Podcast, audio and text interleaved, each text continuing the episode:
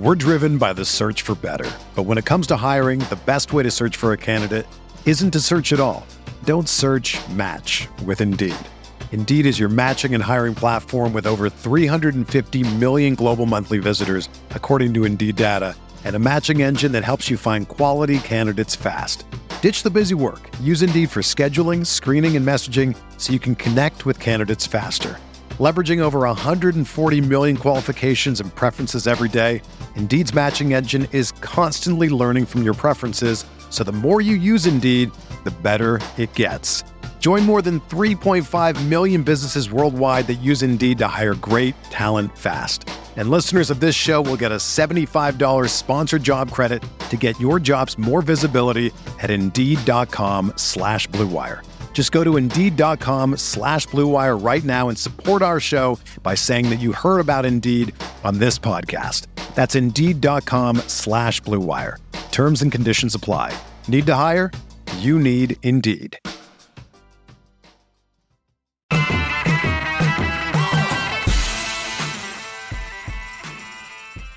Good morning, Grinders. Welcome to the DFS pregame show here on Roto Grinders. I'm Jordan Cooper, aka Blenderhead, Blender HD. If you want to follow me on Twitter, and it's Monday, Monday, November 28th. And you know what we do on Mondays? It's Mondays with McCool, joined with the co-author of the Theory of Daily Fantasy Sports with me. The Advanced Players course is out uh, right now. How to apply profitable DFS strategies for advanced players with the uh, custom Excel tools that James McCool has written beautifully for us that I that I used yesterday to to filter out lineups that I was making. Uh so so it's definitely a help. James, uh I I had a, like a break even Sunday. How'd it go for you? badly. Uh, Badly. Oh, really badly. I okay, so I thought this was was was really really easy in GPPs because we had uh, all of the chalk running backs were on teams with really good passing attacks. So for me, this week is really really easy. Um, all it was was in my three lineups. I'm just going to stack up the Dolphins. Um, I'm going to stack up.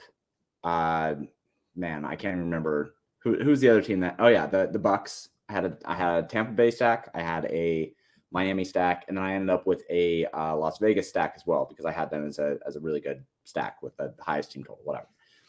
Um, and that was awesome. So like the process there, I don't regret the process at all. What I will be mad about is Miami getting two up to 292 passing yards in the first half, and both Tyreek and Waddle at like 85 yards or something in the first half, and then just saying we're done. We're going to be a real football team and actually win this game and not injure our starters instead of caring about my fantasy team, which had a fantastic start. Um, that was super tilting, right? Like, Isn't isn't that the isn't that the thesis? I mean, I talked about this on the on the Friday Mhm. premium game theory show with uh with Tuttle that when teams are favored by two touchdowns, Mhm. that there is a risk that they get to a certain point and then they kind of kind of stop, kind of yeah, absolutely. run the ball more, whatever. What my attitude on this slate, I was with you that with Jeff Wilson Jr. as super chalk, that it was worth it at the ownership, even though the. Dolphins weren't like unowned or anything. They they the two stacks were owned. That it was still worth doing because people would either be playing Jeff Wilson Jr. or saying, "Well, the Dolphins blow him out, and we're not going to get any fourth quarter run for any of these starters anyway." And my point is, maybe they have 42 points at that point, so so why not? Right. But we got a, a Dolphins defensive touchdown, we got a Durham Smythe touchdown, and and a Jeff playing- Wilson Jr. touchdown, right? and a Jeff Wilson Jr. touchdown, and they're playing the they're playing the Texans, and once you go up by that much, like, do you have to really worry? Yeah, so uh, that that's that's the main thing here, right? Is people always worry about blowouts, and blowouts. Uh, people think the wrong way about blowouts, especially in NBA, but it does translate over to NFL, right? Where people will look at a really large spread, something like the Chiefs or the Dolphins or or even the Jets, right? Like they'll look at situations like that and think, oh, there's no way the other team can keep up. They're going to blow them out, and then they're not. They're going to rest their their starters in the fourth quarter, and they're they're not going to do anything. It's like, okay, sure. So let's let's say that they are going to rest their quarters and their starters in the fourth quarter.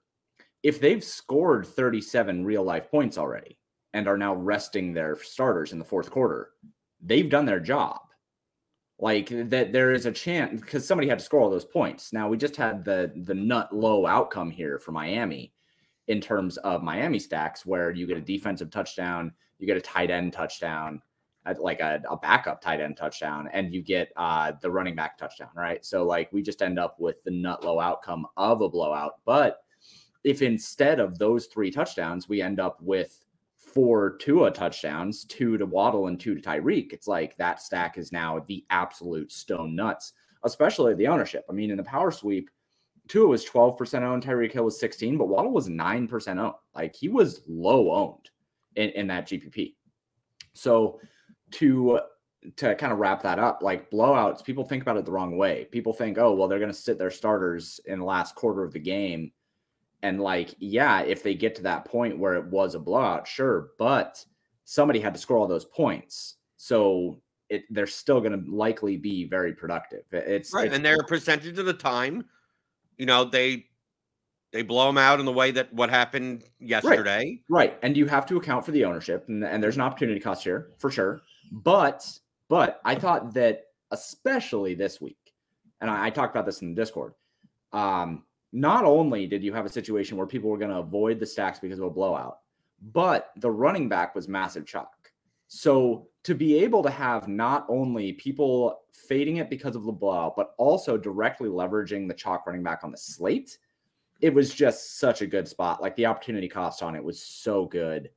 Um, I, I, thought Miami stacks were far and away the best stack last last or this week. I just thought yeah. Out of, out of out of my 18 lineups, I played Tua in four of them. So like they, he was my most exposed stack.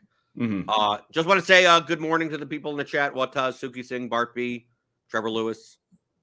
Good morning, Defik, Don Easy.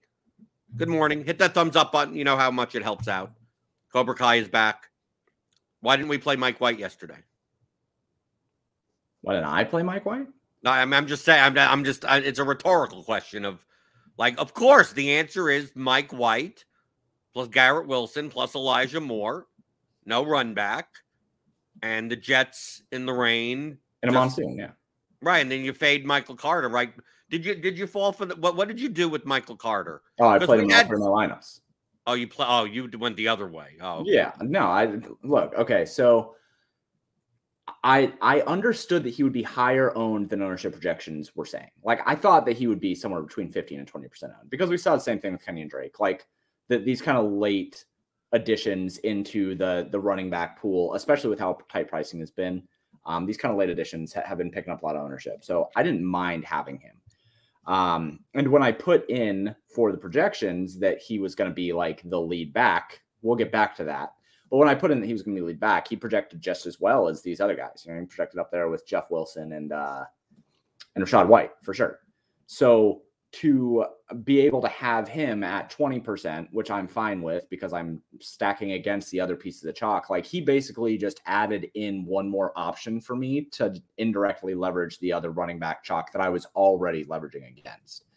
So I, I didn't mind having him. Um, just there was there was so much running backs that projected well that I wasn't sure like to project what the ownership of Carter was like was difficult for me. So like I understand. So here's two two macro perspectives. Mm-hmm. One macro perspective of I'm more likely to jam late news than anything else. So if you sided with going overboard or Michael Carter, I think macro wise, that's the right thing to do. Now we saw the uh, what the other week with Kenyan Drake.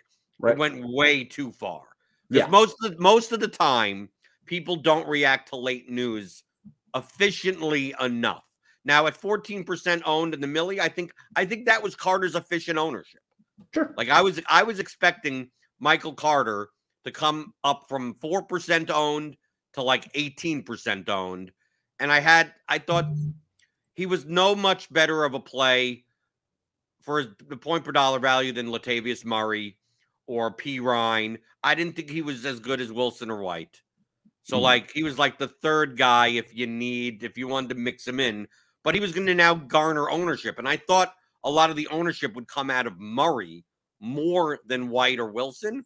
So I ended up playing a little bit more Murray. I played a lot of Murray one side, DJ Moore on the other side Sure. because I was trying to avoid Garrett Wilson. Because if I, would was not going to play Mike. White and I was not going to play the Bears, I'd I didn't want to play a chalky 4K one off. So like if I had Perine in the lineup, I played Treylon Burks, right? Because it's the other side of the game. If I had Kenny Walker in my lineup, I played Mack Hollins, other Sure. side of the game. If I had Mark Andrews in my lineup, I played Zay Jones, other side of the game. I just that I wasn't playing any Bears, so I saw no need to play what ended up being a much lower owned. I mean, he wasn't low owned, but Garrett Wilson was only 14.8% in the millie, and I had him projected at, at over 20%. Yeah, so did I. So at 14.8, I believe that's about what his efficient ownership was. If I thought he was 14, I would have considered him more. But still, in the fact of from a correlative aspect of my lineups, I, re- I wasn't really playing the Jets Bears game anyway. And I was limited on Michael Carter. So it's like, what, what, like, I, it's like, oh, Garrett Wilson's to be chalky. Let me play Carter as leverage against him. It's like, no, Carter's, I would have played the thing. The weird thing is, if James Robinson was ruled in and he wasn't inactive, I would have been more likely to play Michael Carter Right, because the ownership three or four percent owned as as as leverage, right? So I so it I think a lot of the Carter ownership took away from Wilson, and uh then a lot of people were kind of scared of the rain conditions. So Treylon Burks ownership goes up to replace him because he was the next best projected receiver in that range. And then after him was Zay Jones and then Mack Hollins. And then I chose to just go down to Zay Jones or Mack Hollins. Uh the the, the weird thing for me, uh I didn't I did not expect Josh Palmer to be eight to the be the fourth highest owned receiver. I was playing Josh Palmer in lineups as leverage off of Keenan Allen. But if you tell me that the only the disparity between Keenan Allen and Palmer was 22% to 18%, I I I just would have played Keenan Allen in more lineups instead of Josh. I thought Josh I had Josh Palmer at like 8 to 10% owned. And at 18, outside of stacks, like I wouldn't have. I mean, I I I I wouldn't have. I wouldn't have played that type of one off. So like to me, that was the most. uh That was the most surprising thing for me. Uh All this other ownership, I mean, is is fairly fairly spot on. Uh The other situation is uh Josh Jacobs. Mhm. Obviously, you needed Josh Jacobs to win first place. I mean, essentially, I mean, he was four percent owned and, and put up fifty-one points. Yeah. Here's here, here's here, I'll, I'll give you the bull case and the bear case. This is what uh, went it, it on in my head. Okay. Josh Jacobs went on the injury report on Friday. He was questionable. Yeah. Right. And then Saturday night, they're like, no, he's good. He's gonna he's gonna play. Uh I love playing guys that like Jacobs that catches balls out of the backfield. And I mean, he's doing a lot more this year. I love playing these types of guys at low ownership, right? Like you tell me he's going to be 5% owned. I want to play that guy. The problem is, is that look at all the running backs we have on this slate. Right. I mean, like just like it's like like I I take a look at, at at the running back position. I go Wilson, White, Walker, Murray, Carter, Perine, Ekeler, James Conner. If I'm going to pay up, maybe maybe Derrick Henry. He's that seven percent owned Derrick Henry, he could put up a fifty burger, Yeah. right? Travis Etienne was five percent owned. Of course, he got injured and only put up 0.3 points.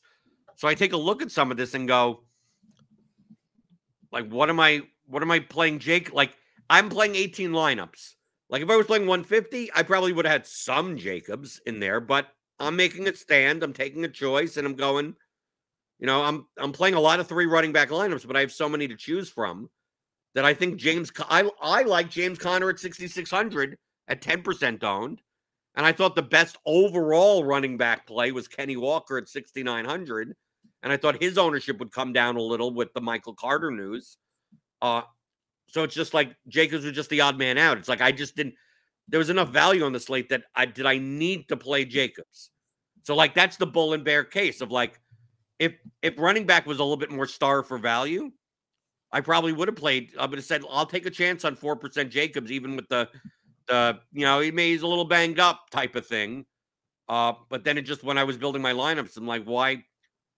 Why do I need to increase the risk of my lineup when I don't need to anymore? Like I, I didn't, I already had proper leverage in my lineups. It's like, do I, do I need any more? Like I'm playing this Bengals Titans game, so why don't I just play Derrick Henry in this spot? Right? I'm I'm I'm playing Mack Hollins as my cheap wide receiver for the Raiders is going to be low owned. Like, why do I have Josh Jacobs? Right? I'm playing a lot of Kenny Walker, so I'm playing a lot of Kenny Walker, which means I'm probably not playing Josh Jacobs on the other side with two running backs in the same game.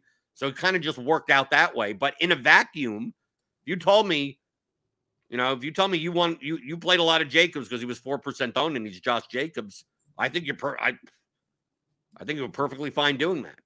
I just I just thought on uh, there's so much so many running backs on the slate that if you didn't get to him, so be it. I mean, did, I mean you have to agree with that that he has to be a good play at four percent owned.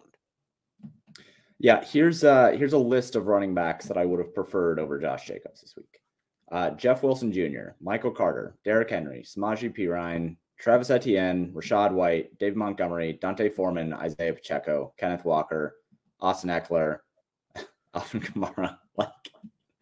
Like, I, I, I would not have gotten to Josh Jacobs this week. No, I would have played Jacobs over Kamara. Come on. Okay, sure. The last one that I just said, but I would not have gotten. I wouldn't have gotten to Kamara. Like I, I would. I, I don't think because I did play Derrick Henry in one lineup. Um, and I thought that Derrick Henry was a really, really good play this week, especially at low ownership. Whenever, whenever you can get Derrick Henry at low ownership, you should just play him. Um, and, and the the irony of him having significantly more receiving yards than rushing yards this week, he had an outside shot at a double bonus and just ends up not getting it. Um, but that there were what 10 running backs, I think, that you probably get to before you get to Josh Jacobs. And his price point at 7,700 it's just I think it's fine. I, am not. I'm saying I at no, that no, no, ownership. I think it's. I think it's fine. It's just that the price that, is not the problem. The price isn't the problem. You can the opportunity cost of the of the of the slot in your in your lineup. And with the stacks, the way that they worked out, like 7700 was just such a weird price to pay. Like you just you you don't end up at 7700 for a running back you end up either in that 5k range or you can pay up and pay down like you, that 7700 range was so weird for him specifically. It wasn't the price. Like the price is fine whatever. I, I don't mind paying 7700 I'd pay 8k for josh jacobs. But for him to be priced in that spot and like i want to play miami stacks. I want to play cincinnati stacks. I want to play kansas city. I want to like i want to play these stacks that are kind of like necessitating me to pay either down or up. Outside of it it's it's just such a weird price point on this slate. And I mean, put all of that together on top of I really liked Las Vegas as a stack, and I really wanted to to stack. Like I, I went with an with an overload stack for the Las Vegas Seattle game. I played six players from that game. Um, it just ended up being that I just was not going to get to Josh Jacobs this week, and and I think that's fine. If you got there, then that's awesome. Uh, he was a fine play it just was such a weird price point and such a weird spot to be to build the lineups that I wanted to build that I personally would not have gotten there. Yeah, like even the Arizona game, like I, I played Ekeler. Like it was more of a correlation between the lineups that I was playing. It's not like if I if if I was playing more Geno stacks, then I would have got I would have had I would have had Jacobs. It's just mm-hmm. that I thought the Geno stacks were overowned. Like yeah, Geno, Geno Lockett, Metcalf, Fant type of thing. Yeah. Right. I yeah, just that's, I, that's I, I, I had. That's why I have Las what Vegas. was your stance on Geno? I played Geno in cash, and you you uh, you hate you hate Geno Smith. No, I, no I played Geno in cash. I said Geno in cash. Okay. Yeah. I, I don't have I don't have like a, a, predisposition against Geno. I thought that that one week he was the worst player on the planet, and then he crushed me. But like that I, I don't have a problem with playing him. I would have played him this week, and I did have a lineup with him, and then I swapped it over to a Derek Carr instead because, like I said, I, I overstacked that game. I went Derek Carr, Mack Hollins, Davante Adams, DK Metcalf, and Tyler Lockett in one of my lineups because I thought that game had the best shootout. Okay, three plus two. If you want to just yeah. completely do that, sure. And and, and it just turned out that Derek Carr there made that lineup work better for me. Um, but like I, I had no problem with Geno. I had no problem with with anybody from that game. In my game write up, I said that you could literally play anybody from that game, and it's fine. And Josh Jacobs is in that game, so I'm fine with that. Um, but I I too would have gone with Kenneth Walker over Josh Jacobs, and Kenny Walker did great. Right, like like he had a good game. Well, he had two touchdowns, but I mean, his his uh, uh he only averaged like one uh, two yards a carry, but that's Kenny Walker. You have to understand that Kenny Walker is he either runs for two yards or twenty yards, and it's it's that's Yeah. sixty nine hundred. I'm I'm and he and his he had the second highest touchdown prop on the entire day. He had a Mhm. higher touchdown prop than uh than Austin Ekeler. Which is crazy because all Austin Ekeler, uh, Austin Ekeler and Christian Watson, all they do is score touchdowns. That's literally the only thing they do every single. Time. Yeah, but that's where the ceiling comes for D, for DFS. No, I was just Don't making fun want of that? that. I'm just I'm just making a regression joke, Jordan. Just a Ah, regression okay. joke. Another thing that I was surprised by was how low owned Chris Godwin was.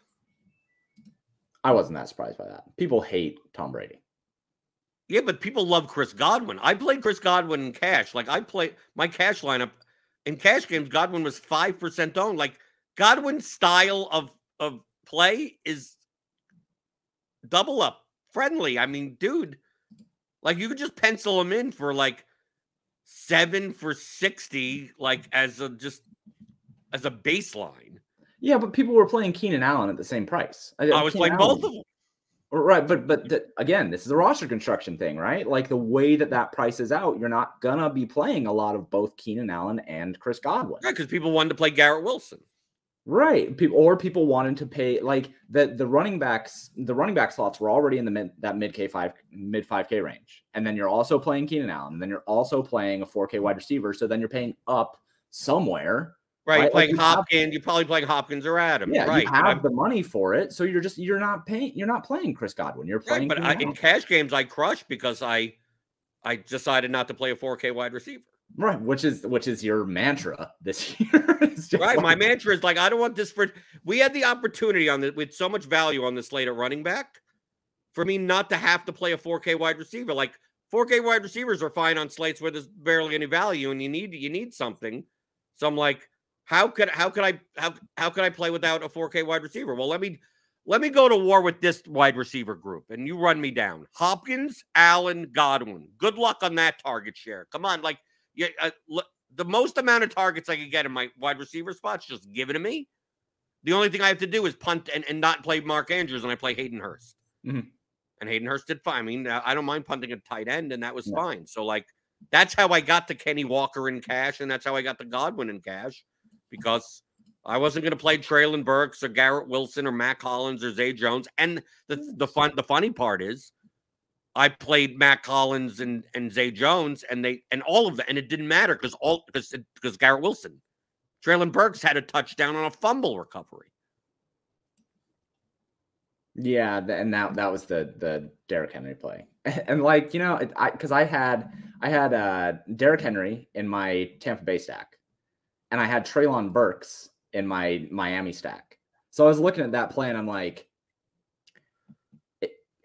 am I allowed to be mad about this? Because like one of my lineups is benefiting from this, and Yeah, but neither of them got a steal. You would have rather all the points go to one of them. Yeah, yeah. Well, I mean, obviously, like this is in the earlier portions of the game. Like both those guys still have potential to hit their ceiling. Like that, there's that there's nothing about that play that stops Derrick Henry from running for 120 yards for the rest of the game. But like that, those instances that if Treylon Burks does not get that touchdown, then I'm pissed. He has 11 point. He got a long pass. He got a long, like 40 yard something. Right, but in the moment, if he doesn't get that, because like in the moment when he recovers that fumble for a touchdown, I'm like, oh, okay, well at least I got a touchdown in one of my lineups from that busted play. But if he like if it's like Robert Woods picks it up and runs it in, then I'm just like, Derrick Henry fumbles, then I, and I get nothing for this. Like that's it's just brutal.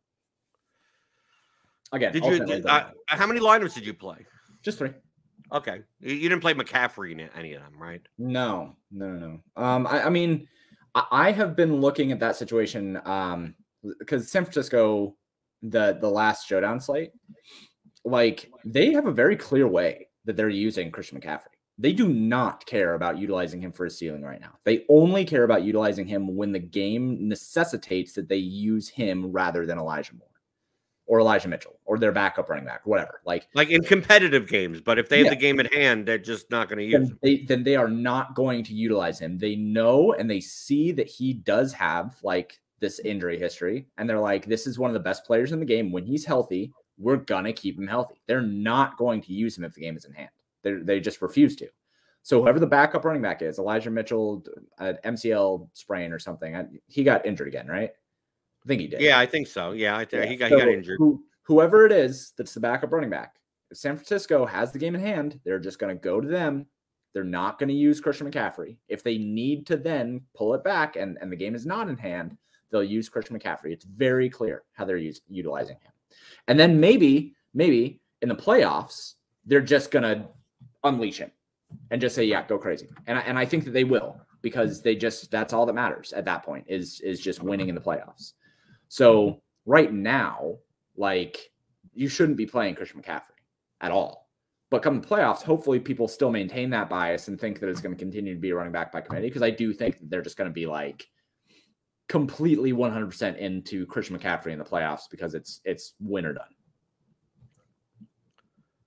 Uh, I'll get another conversation I had on the Gilcast. If you want to uh, check out the Gilcast, the Gilcast, which is uh, on Sports Grid, as well as it's uh, syndicated to the Roto Grinders fantasy football feed. So subscribe to that podcast feed. I was filling in for Sammy because he was on vacation in Mexico with uh, with Davis, who was tilting Andrew's touchdown drops and Michael Carter injuries. Yep. And uh, and Nate, and we got in conversation about defense. Okay. Uh would it surprise you, James, that most of my lineups had the Chiefs defense in it in GPP? No, because all all three of my lineups had either the Chiefs, Chiefs, or the Jets. So it doesn't surprise me that you also ate the chalk this week. Right. The the Chiefs in the Millie Maker, I think was like 40, 40 something percent uh, owned, and Jets were like 24 percent owned. And the conversation was it's like it's a horrible GPP play to play the chalk, the chalk defense. Yes. And that, but that's you're, you that, that phrase is incorrect. Mm-hmm. Right? That that you're not including enough information in what you're talking about. Like if I would have told you on this slate, let's talk about running back. Jeff Wilson, let's say he had a projection of 74. Yeah. And he was 54% owned. I would have him in every single lineup and be like, why isn't he 99% owned? Right right? Okay, so there is a line where it's not just fade the chalk, eat the chalk. There's that like those terms are are they're black and white. They're not. they should be on a spectrum. We see it in NBA basketball. There's some thirty-eight hundred dollar guy that like basically you lock into all your lineups, and you go, well, how do I play a guy that's going to be seventy-two percent owned? Because he should be eighty-six percent owned? Like right. that's that's the reason why because he projects so well that he's still under owned for the projection. Uh in just like we said with Jeff Wilson in football, it's like is 54% efficient ownership for Jeff Wilson? Probably not. He probably should be lower than that, but he still should be the highest owned running back. So for you to go in and go, I'm just going to fade the highest owned event, you're also fading the highest projected everything. So it's not a matter of what's high owned and low owned, it's what's over owned or under owned. Now, based on uh, aggregate projections, I had the Chiefs defense, the highest projected defense on the slate, at 1200 less than the highest price defense on the slate. It was the biggest disparity I've ever seen mm-hmm. in NFL DFS since I played, where a defense has a has a salary adjusted plus minus of four and you also remember defenses typically project for around on average seven points. Right. So to have a salary adjusted plus of four means that you're like you're over 50% better projected than every other defense on the slate, regardless of salary. So if the Chiefs were 4,000, they would still be one of the, the, the better defenses to have on the slate. But now you're getting a $1,200 discount. So my attitude was is that the Chiefs should be 50, 60%. They should be 50 to 60% owned because it's clearly mispriced against the Rams. Understand though that the fragility of defensive projections are it's it's wide. It's out of all of all the positions in NFL DFS, the highest variant is defense, is DST. But just because it's variant doesn't mean you can't project something. It's just that the range of outcomes is going to be wider. So, in my opinion, when you have a defense that is four points better projected than any other, regardless of price, and you save money, like what am I supposed to do? Go down to the, the Jaguars and, and drop four points in projection and only lose 300 in salary? So it's like I'm either I'm gonna pay up, either pay up to be contrarian, or why don't I just eat the Chiefs defense because it projects like this? So like the the the when when we say when we when people say don't play the highest don't play the highest owned defense, it's so variant. In those cases, we're looking at when one defense projects for a point higher, right? We had that Bengal slate, right, a couple of weeks ago. Right. 52% owned. Right. 52% owned. The Bengals only projected a point and a half better than any other defense, salary adjusted. In that scenario, one and a half points ain't enough for them to be, should be 52% owned. But for a defense, four, 4.21, they should be 50. They, they should be 52% owned. And then I suspected that a lot of people were going to jump on the Jets at 3,300 mm-hmm. because we had that Nathan Peterman possibility right? And he throws a million interceptions. Of course, Siemian ended up starting because they who knows. So I'm like, well, people are going to jump on the Jets and jump off the Chiefs. I'm just gonna. I'm, I'm just. Why not play the twenty eight hundred dollar defense that they literally had the highest projection on the slate? So, the conversation, James, though, on the deal cast was, well, we can't project defenses. So I asked Davis. I said, well, you do you you do projections. Like, do you put a number there? I go, yeah. Okay, so why don't you go by the numbers? Well, well, because the fragility is so high. So, but you still put a number there, right? But you still like like in cash games. What did you play? It's like, oh, Chiefs. It's like, why didn't you just play the Browns? They were the cheapest defense. If, if defenses don't can't you can't project defenses, why didn't you play the Browns? It's like, well, the Chiefs were in the best spot, which means, which means you are projecting defense. You you are projecting DSTs. I understand that the error bars are much wider than other positions. But to say that you cannot play the Chiefs defense, can you play the Chiefs defense at, at 40 plus percent owned with Rachaad White, with Jeff Wilson, and with T. Higgins? And with with you know, like the chalk combination? No, probably not for GPP.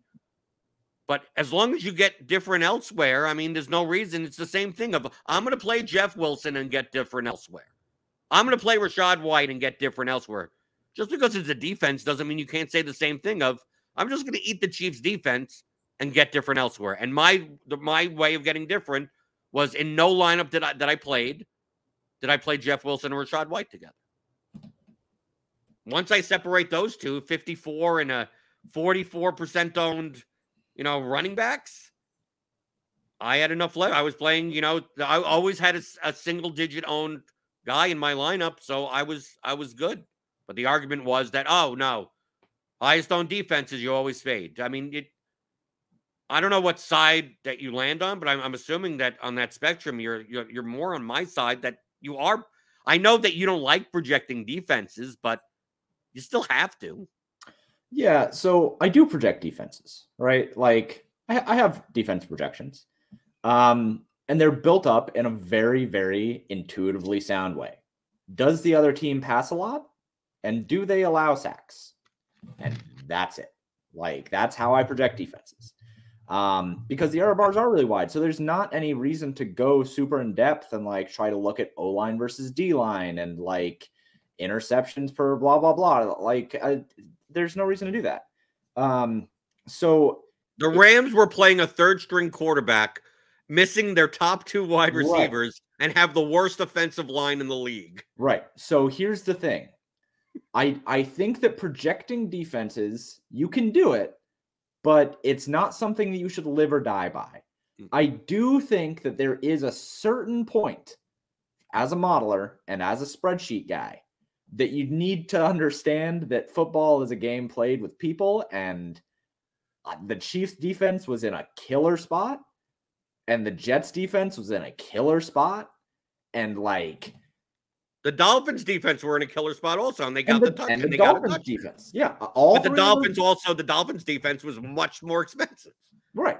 So Like if the if the Do- if the Dolphins defense, if the Dolphins defense was the same price as the Chiefs defense, I would have played the Dolphin. I mean, then I mean, so the fact that we're even talking about this, like if the Dolphins defense was cheaper, you would have played them, means that there is some amount of projecting defenses to some degree.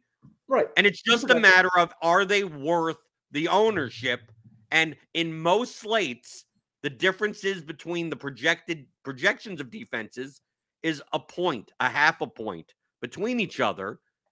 And on this specific slate, there was one that was just so dramatically higher than everything else that I felt that the efficient ownership of the Chiefs was 50, 55%. And I thought with the Jets moving up, that the Chiefs would not come in at, at that. So I thought they Well, I thought they were the highest owned defense, but they were the under owned defense. I do not think they were underowned. I do think that they were overowned. I don't think that any defense should ever be 50%. But you project them, but you're projecting defense. Right, right. So so hold on, hold on though. Like I I do project them out. And I do think that the Chiefs defense and the Jets defense were by far the best defenses on the slate. Like it, and I played them. Like and I hardly ever eat the chalk on defense. But there's a couple things that go into it, right? One, it's not like the Chiefs were 4K like they should have been. That's where that adjusted value comes in. Hmm. So to have a $2,800 defense that projects well and is in a really good spot intuitively, those things matter.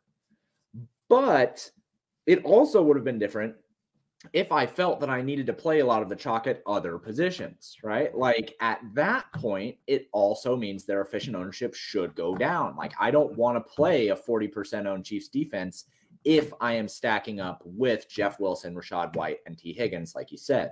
That matters. Um, but uh, uh, any defense is going to be a fine play, even if the error bars are wide, if your lineup can accept it. Like it's the same thing as a 4K wide receiver. Like you can eat 30% owned Garrett Wilson with the backup Jets QB. Who? Why did we all trust that? Uh, we you can eat that. Mike That's White fine. is not Mike White's better than Zach Wilson. I, I mean, I look. I It was I a an quarterback opinion on that. upgrade. I don't have an opinion on that, but like the backup Jets defense quarterback should just like we should all just take a step back and think about that. For You didn't have. Mike White projected for 74 points or anything? no, no. Here, What here's was your well, fun- you haven't done that in a while. What was your what was your, your projection that Oh. makes no sense? Okay. Uh, let's see. We're driven by the search for better. But when it comes to hiring, the best way to search for a candidate isn't to search at all. Don't search match with Indeed. Indeed is your matching and hiring platform with over 350 million global monthly visitors, according to Indeed data, and a matching engine that helps you find quality candidates fast. Ditch the busy work. Use Indeed for scheduling, screening, and messaging so you can connect with candidates faster. Leveraging over 140 million qualifications and preferences every day, Indeed's matching engine is constantly learning from your preferences, so the more you use Indeed, the better it gets.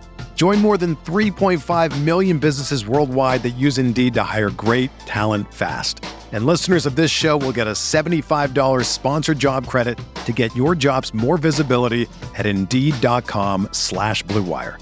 Just go to Indeed.com slash Blue Wire right now and support our show by saying that you heard about Indeed on this podcast. That's Indeed.com slash Blue Wire. Terms and conditions apply. Need to hire? You need Indeed. Um, So around the industry, I didn't see anything that that seemed that that egregious. I mean, I guess Michael Carter at 17. Uh, my aggregate had Michael Carter at at 16.43. So that that isn't that isn't nuts. All right, hold on. Let me go to wide receivers. It's just it's just that Rachaad White had a slightly better projection, Ken and Jeff Wilson had a better projection, and Latavius Murray had a slightly lower projection. P Ryan was on par. Uh, Drake London at 13. Yeah, that can't be right. He doesn't. They, they don't throw. Drake London. What, what? What? Let's see. Well, Kyle Pitts on IR. So like you have Oh, to what, what does it matter? They don't throw to anyone. They I had him at ten point six seven in the aggregate. okay. Did- so how how much does it piss off Kyle Pitts owners that the game that they actually throw the ball a little bit more? that it's the game that Kyle Pitts isn't in. yeah, uh, he gets injured, fine. and they're like, okay, good. I'm now that he's he's gone, we could throw the ball. It's like, what what are they doing? Well, no, no, no. Okay, so look, look, it makes sense. Think about the coach's comments. They have heralded Kyle Pitts for his pass blocking and his run blocking all year.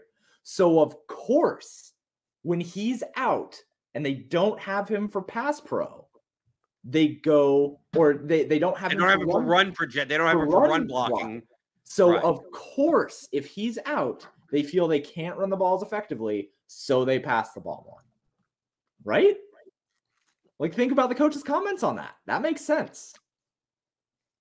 We're just trying to read into it. They don't even know what they're talking.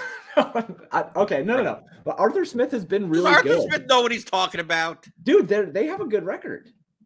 Right? Yeah, it's it's more of the fact of like you're playing bad and getting there.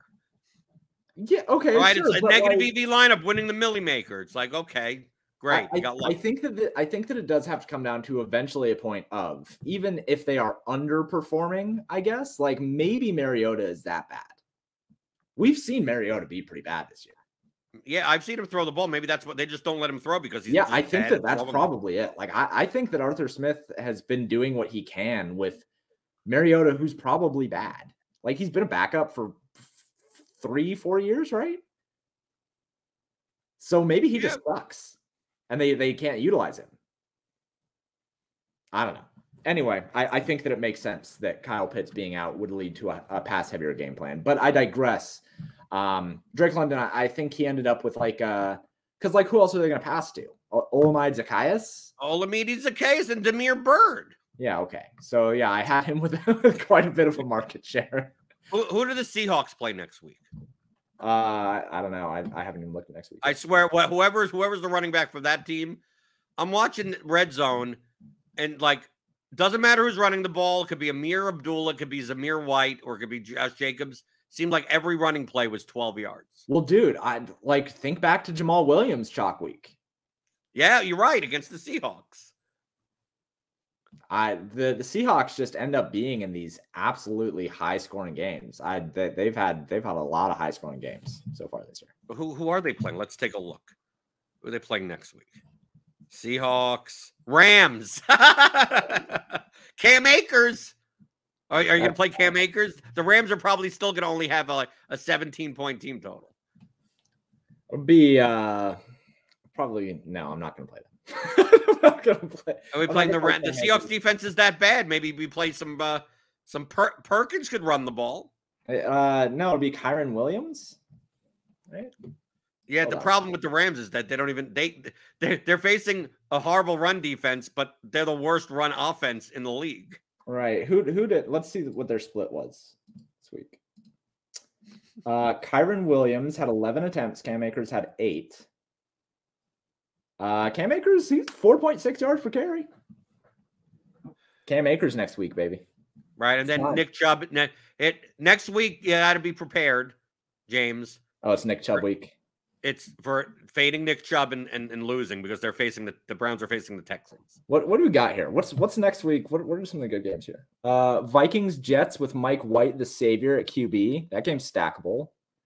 Uh, I think the Jaguars may be popular against the Lions. Lions. well, defense. especially Trevor Lawrence looked freaking great in the fourth quarter.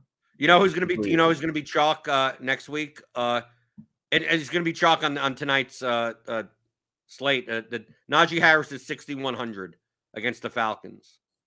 Yeah, people like that.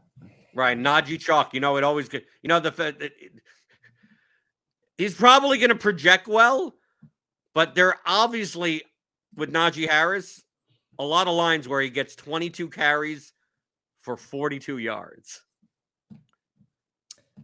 and then and then Pickett and, and Pickett cucks him on the end zone uh, on the on the goal line twice, right? And he Yeah. I mean that that's that's a very clear like just play Pat, Pat Freiermuth, right? The Muth. Yeah, Broncos Ravens. That's a barn burner. That's gonna be great. No, I think that the top game on the slate is probably to is to be the late games. It's to be Chargers, Raiders, and Chiefs, Bengals. Oh yeah, yeah, without a doubt. Well, yeah. But you know, the, the late games never shoot out. You have Dolphins 49ers there too. Like that game has upside. Maybe maybe on the Dolphins side. No, I mean, like I uh, Brandon Aiyuk has been terrific for fantasy this year. People aren't. all, all I kept on seeing was Jauan Jennings catching balls. that's, that's, fair. I, I, didn't even I didn't look at the San Francisco game this year. Right. The San, it seems like their production is so spread out now that like no one's worth their price. Yeah. Let, us see. What what do we have this last week for San Francisco?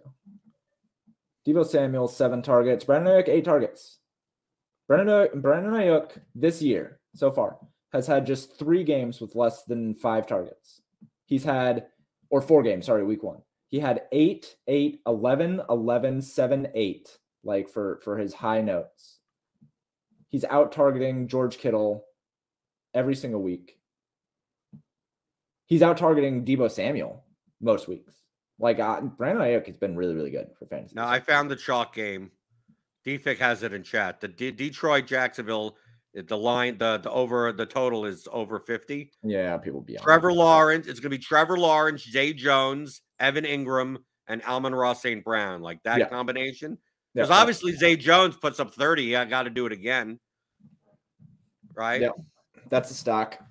And then and and Chalk Evan Engram like, never goes wrong, right? We haven't had that happen for the past four years. And and automatically right now, I'm just going to say I'm going to say it in the Discord. Uh, I like the Detroit side more because Jared Goff has as much upside as Trevor Lawrence, and I'm going to use DJ Chark this week. My stack is going to be Jared Goff with Amon-Ra St. Brown and DJ Chark. I'm going to bring it back with Evan Engram, and I'm going to hate my entire life. entire I like the way that we've just completely moved on from yesterday and just like, what's going on? What's got what? What more is there to talk about? We never do this. You and I never break down the slates. Like we. we well, I don't even know what's going on. I just looked at the salaries this morning, and that's that. That's all I know. See, I haven't even looked at the salaries. I didn't even know who was playing. So like right. this, this the, is the, the, the right. He went. Travis Etienne is sixty four hundred against the Lions defense. Well, but is Travis Etienne broken? What? what no, he's fine. They, they, I saw on Twitter that he could have come back in the game. They did it for preventative measures. Mm, mm, preventative. Not yet, but not preventative for your lineups. yeah. So uh Jaguars, Lions, I'll be Jock, and then uh yeah, I mean there, there's going to be upside. I I wonder if people are going to leave out that Chargers Raiders stack. No, no, that's going to be that people are going to. No, well, because we we've had this before. Like Jaguars, Lions going to be popular. I think that people are going to stack up the Bills think people. How about Mike back. White? Look, oh, Cobra Kai, Mike White in the dome. Yep, there's Mac. There's Mike, Mike White. White. You do you do the tight end. You do Mike White, Mike White, Garrett Wilson, Tyler Conklin, Kyler Conklin revenge game. Oh man, there it is. And then Je- Justin Jefferson as the run back. I mean, and Justin Fields might be back this week for the Bears against the Packers. Jordan Love may be in for the Packers. I don't think people are going to play that Chargers Raiders game. I think people, I think everyone hates David Carr. I think that Derek Carr, that's his brother. Derek Carr, whatever. Sorry. Uh, I, I think the people. Total, but the low... total should be high. I'm assuming that total is going to be almost 50. Yeah, but but the Jaguars lines is already at 50. There's the Chiefs on this slate. There's the Dolphins. Raiders are in the dome. The Blitz the is going to love that game. The there's Blitz the Bills on this slate. I, I'm going to guess the Chargers Raiders like the fourth highest ownership. Like it's not even going to be. It's not even going to be owned. No, I just I think I think it'll be the most popular game. It will not. No, no, no, no. The Jaguars. I think it'll Lions be that. It'll be that and the Jaguars Lions. Jaguars Lions will be the most popular game, and then Chiefs Bengals will be the second highest. No, not because of price. No, what who you who are you playing? I don't. I don't know who's going to be the chalk running. You can't back, stack Mahomes with anyone back. else other than Kelce because he throws to seven hundred people. So it's it's going to be that uh, that Travis Etienne is actually out. That it's not just preventative. That they lied. It's going to be JaMycal Hasty chalk and then it's going to be that people are playing the Chiefs Bengals, and people people will make it work because th- this is what they'll say. They'll say the Chiefs spread the ball around a lot, so I'm going to play Mecole Hardman's little sister at wide receiver because he might catch a touchdown. Uh, and he's only 3K. And people are going to make it work to where they stack Patrick Mahomes, Travis Kelce, one of the third string wide receivers for the Chiefs, and then bring it back with T. Higgins, People will do that. They'll play it with some fringe $5,200 chalk running back that's not actually good chalk. Or they'll play the good running backs with the Jaguars Lions game, where they go with Trevor Lawrence, Zay Jones, and, and Evan Engram with Amon-Ra St. Brown and two 6K running backs. And they will not touch the Chargers Raiders game because they think that those teams suck.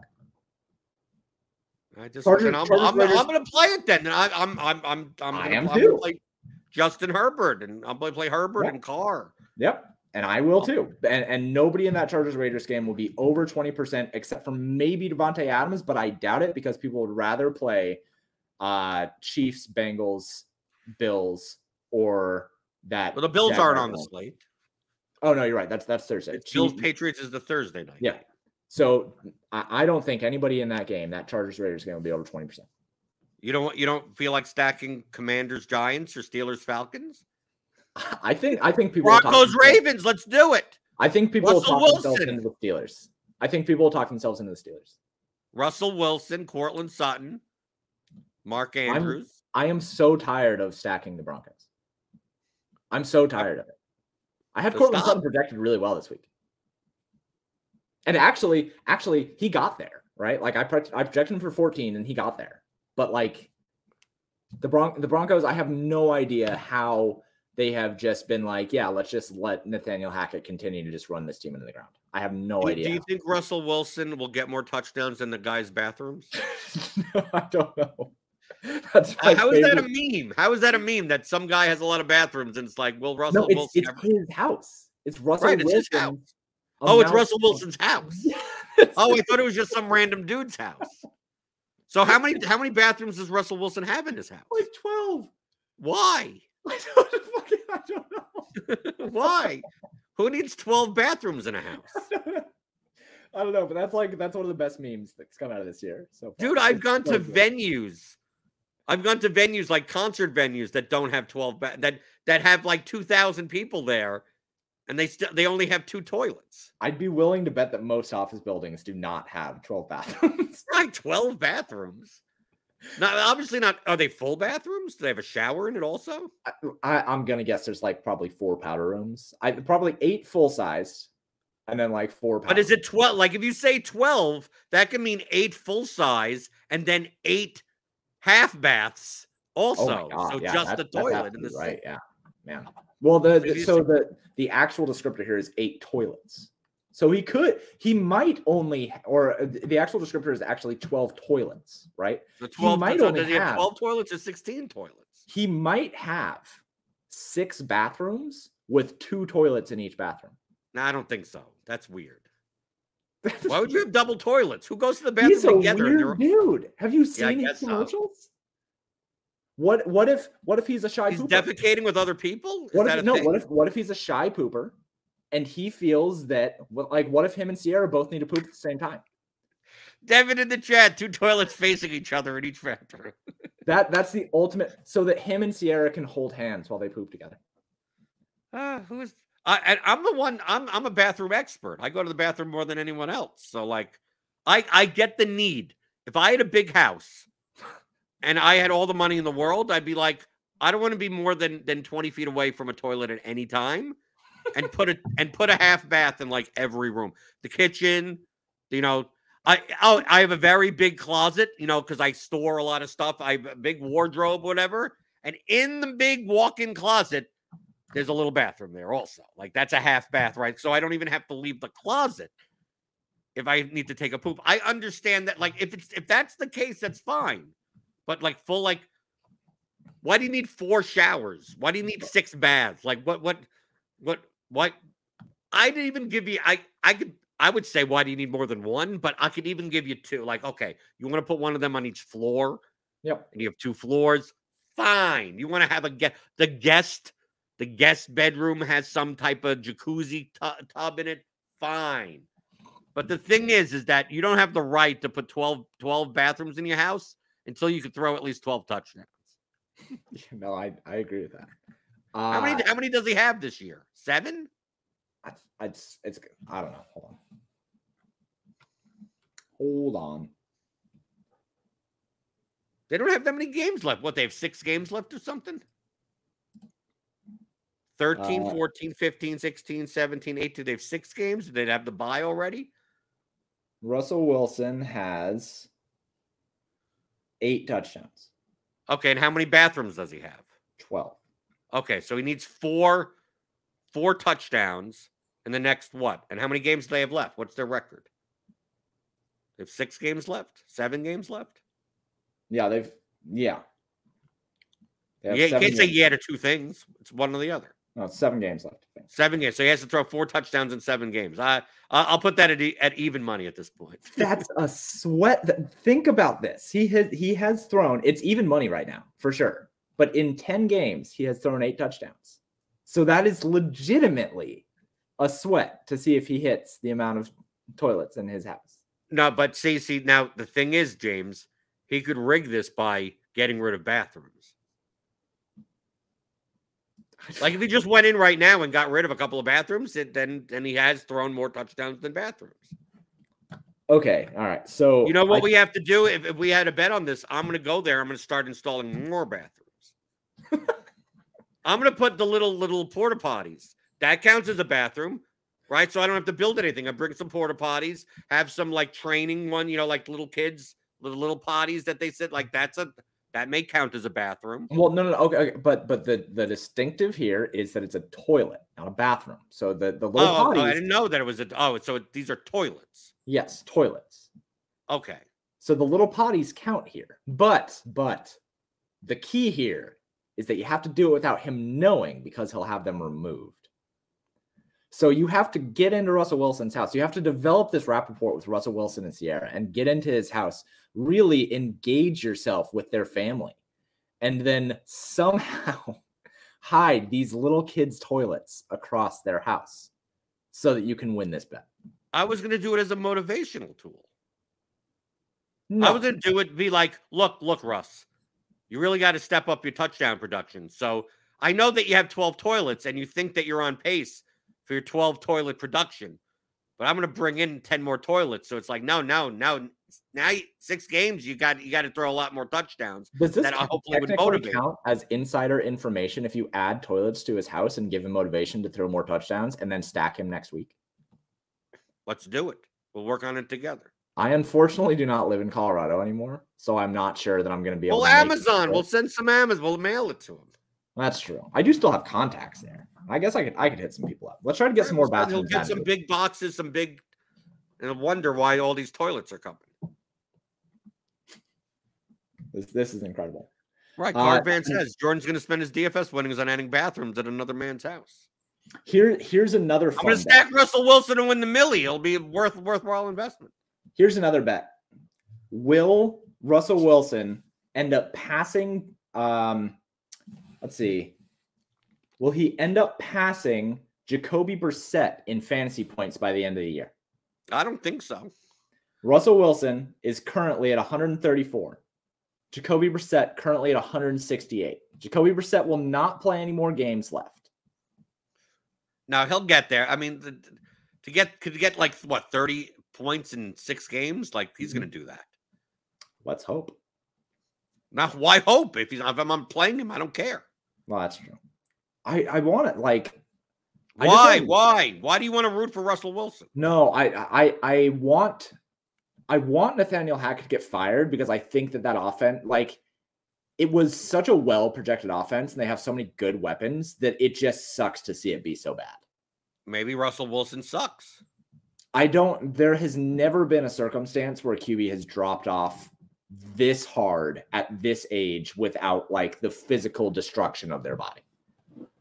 It's just weird. Like it's it's just Carroll odd. He's letting Geno Smith throw the ball, and he's Yeah, doing better than Russell Wilson. may, maybe he's just been bad all along and Pete's just been hiding him, just like Mariota.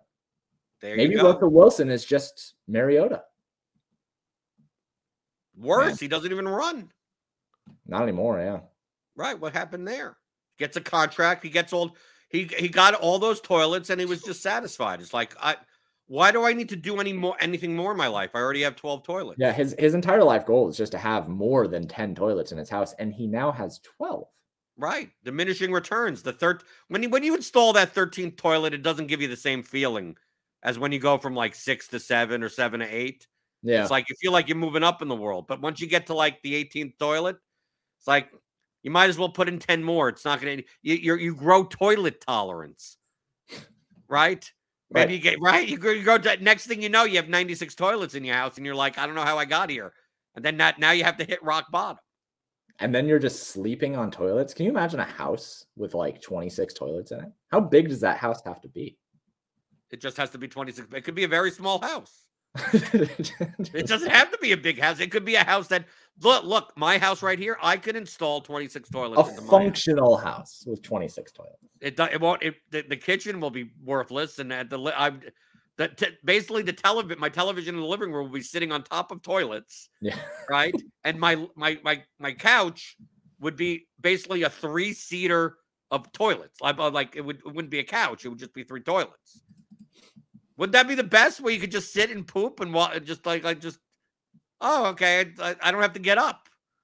I just poop on the couch. We get we get paid to have these discussions.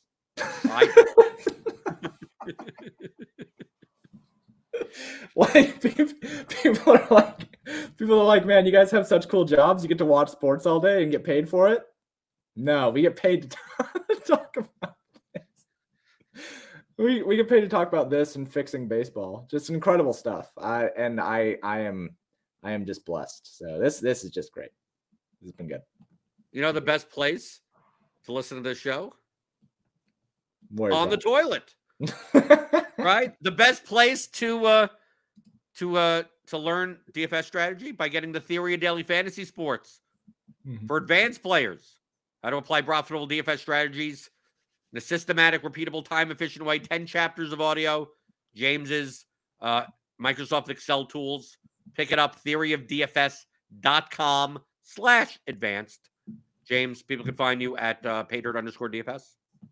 Yep, paydirtdfs.com. Uh, I have a lot of really cool tools over there, a lot of cool, really cool models for pretty much every single sport, and also still running a uh, Black Friday deal, which will run through next Friday. If you Use pay, code paydirtbf, all caps at, checkout on a monthly subscription. So yeah, go check that out. and I'm on Twitter at BlenderHD. Feel free to come to Twitter for all my toilet takes. I got I got toilet takes. I got toilet takes up the ass. If you want to want to say so, right? Right. The DFix says the advanced course includes free toilet strategy. If you need if you need toilet strategies, you come to me. I'm I'm I'm I'm very good at at at game the game theory of finding bathrooms and how and how to get and how to get there. Right. There have been a lot of times that I've had have to quickly find bathrooms. It's you basically have to you have to plot like you, you're looking for Starbucks, right? Not McDonald's, right? But primarily Starbucks. Star Starbucks has actually has a corporate policy to let you don't have to buy anything in order to go to the bathroom. How would I know that? Because I looked it up. I do my research, James. I do my research. I'm Okay, give me- impressed. Give me those thumbs ups. Come on. You come on. You like the toilet talk. Hit that thumbs up button. Hit the subscribe button. Hit the notification bell. We got uh we got basketball today. We got uh, uh Monday night football. I'll be on tonight. Me and Tim will be covering the the the Monday night football slate, the Steelers and the Colts.